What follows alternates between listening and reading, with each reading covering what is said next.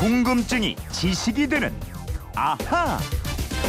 네, 궁금한 건 풀고 살아야 됩니다. 궁금증이 지식이 되는 아하 휴대폰 뒷번호 5922님이 부산 국제 영화제가 열리는데요. 우리나라에서는 언제 영화제가 처음 열렸나요? 부산 국제 영화제 외에 국내에서 열리는 국제 영화제는 또 뭐가 있는지도 궁금합니다. 이러셨어요. 에, 연기를 또 잘해서 드라마에도 출연한 적이 있는 김초롱 아나운서 알아보겠습니다. 어서 오세요. 네, 안녕하세요. 네, 어, 연기인. 예, 영화제도 직접 가본 적이 있다고 그랬나요? 예전에 그 부천에서 영화제 할때 아, 잠깐 영화제인가? 예, 잠깐 사회 본 적이 있습니다. 아 그래요? 예, 그렇습니다. 오, 연기의 영화제까지. 아, 부산 네. 영화제도 한번 가보고 싶은데 음. 아직까지는 없어요. 이게 내일부터 열리죠? 예, 예. 네, 올해가 벌써 21회더라고요. 네, 맞아요. 1996년부터 시작이 됐거든요. 올해는 내일부터 시작해서 15일까지 열흘간 열립니다. 이 초청 작품이 69개국에서 299편이나 되는데요. 음. 이 중에 최초로 상영되는 작품을 premiere라고 해요. 네. 세계 최초로 상영되는 world premiere가 94편이고요.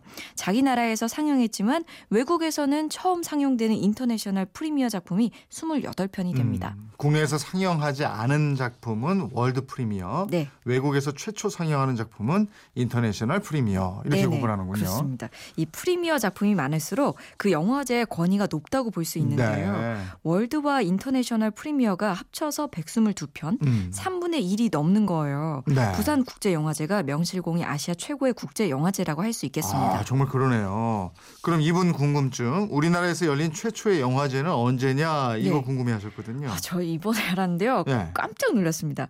아니 생각보다 굉장히 아주 일찍 아, 개최됐더라고요. 그래요? 예. 언젠데? 지금으로부터 약 80년 전인 어, 그래요? 1938년 11월 26일입니다. 어. 조선일보사가 주최한 영화제였고요. 조선일보사 강당과 부민관, 지금의 서울시 의회 건물에서 한국 영화에 관한 각종 자료를 전시한 전시회, 영화 상영회로 이루어졌습니다. 어. 전시회에서는 상록수의 작가 시문이 죽기 전에 쓴 상록수의 각색 시나리오가 나왔고요. 네. 나온국 나온규 감독의 유고 시나리오, 또 영화 제작 과정을 설명한 그림, 영화 촬영 장비 등등이 전시됐습니다. 네, 심은 선생이 시나리오도 썼고 영화제니까 영화 상영도 됐겠죠? 예, 그렇죠. 그때까지 만들어진 한국 영화 중에 상영 가능한 작품이 무성 영화, 유성 영화 이거 합쳐 갖고 45편이었는데요. 네. 이 작품들을 대상으로 사전에 인기 투표를 해서 음. 부문별 테- 베스트 10을 정하고요.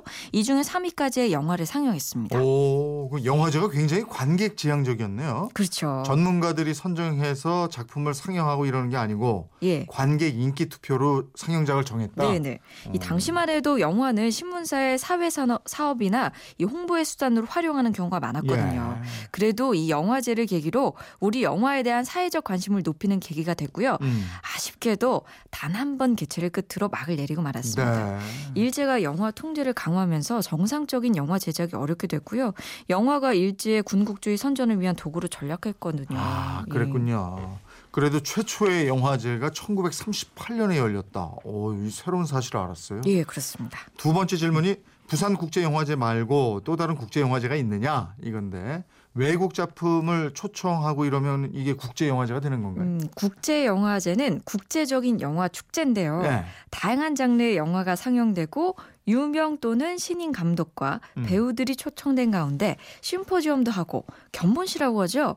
영화 작품을 사고 파는 필름 마케팅이 함께 열립니다. 네. 이러면서 영화 발전, 우수한 영화와 영화인의 발굴, 영화 산업의 증진, 또 영화인들 간의 우위와 협조를 다지는 걸 목적으로 하는 축제입니다. 음, 그래서 그런지 노골적인 상업 영화 이런 거보다 예술적인 완성도나 또 창의적인 작품 네. 이런 작품들이 주로 소개되고 이러죠. 소위 그 작가주의가 표현된 작품들, 뭐 예술 영화 나 작가 영화, 또 독립 영화나 이슈를 만들어내는 작품들을 주로 소개하는 건데요. 네. 이런 영화들이 있다고 다 국제 영화제로 인정받는 건 아닙니다. 음. FIAPF라고 음. 이 국제 영화 제작자 연맹의 인증을 받아야 공식 국제 영화제로 인정을 받습니다. 아, 그러니까 어떤 도시가 국제 영화제를 만든다 뭐 이렇게 해서 그냥 되는 게 아니고 네. 다 이게 인증을 받고 이래야 되는군요. 그렇습니다. 이 국제 영화 제작사 연맹은 전 세계 영화와 텔레비전 프로듀서들의 글로벌 글로벌 기구예요. 음. 1933년 창설돼서 주로 영화 제작자와 영화제 간의 협력과 권익 신장을 목적으로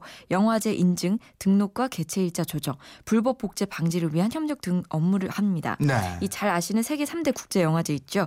프랑스의 칸, 독일의 베를린, 이탈리아의 베니스, 이 등등 14개의 경쟁 영화제, 부산과 테살로니키 등 이 27개 특별 부문의 경쟁 영화제, 토론토, 런던 등 5개의 비경쟁 영화제 등등 영화제가 등록돼 있습니다. 음, 그럼 우리나라에서는 부산국제영화제만 이 연맹 인증을 받았나요? 하나가 더 있어요. 어. 전주 국제 영화제. 아, 전주. 2008년에 인증을 받았고요. 특수 경쟁 영화제 범주에 속해 있습니다. 아, 근데 우리나라에는 부산 전주 국제영화제 말고 국제영화제가 더 있지 않나요?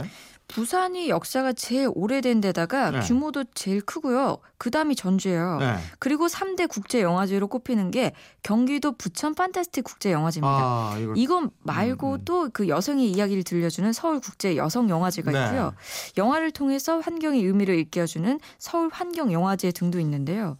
이런 영화제들은 외국 작품들이 출, 출품되지만 네. 제작자 연맹 인증을 받은 영화제는 아니에요. 음, 그런데 저 이런 국제 영화제 말고 네. 국내에서 하는 영화제가 있잖아요. 대종상 영화제라든지 뭐 청룡 예, 영화제라든지. 그 청룡 영화제 정확히 청룡 영화상이라고 하는데요. 네. 대종상이나 청룡상은 시상식이지 영화제라고 할 수는 없습니다. 네. 이 영화제는 지금까지 말씀드린 대로고 이 시상식은 일정 기간 동안 개봉한 작품들을 특정 기준에 따라서 작품이나 배우에게 시상을 하는 행사입니다. 음, 미국 헐리우드에서 열리는 아카데미 상도 시상식인 거고요. 맞습니다. 네. 이 미국 영화업자나 영화예술 아카데미 협회가 주관하는 시상식이죠.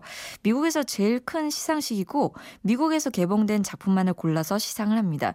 이 트로피의 이름을 따서 오스카 시상식이라고도 불립니다. 음.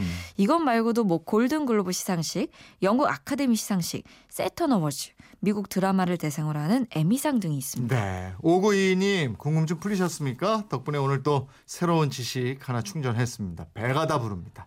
선물 보내드리겠고요. 이분처럼 궁금증이 있는 분들은 어떻게 합니까? 네, 그건 이렇습니다. 인터넷 게시판 MBC 미니 휴대폰 문자 샵 8001번으로 문자 보내주세요. 짧은 건 50원, 긴 건 100원의 이용료 있습니다. 여러분의 호기심, 궁금증 많이 보내주세요. 네, 지금까지 궁금증이 지식이 되는 아하 김초롱 아나운서였습니다. 고맙습니다. 고맙습니다.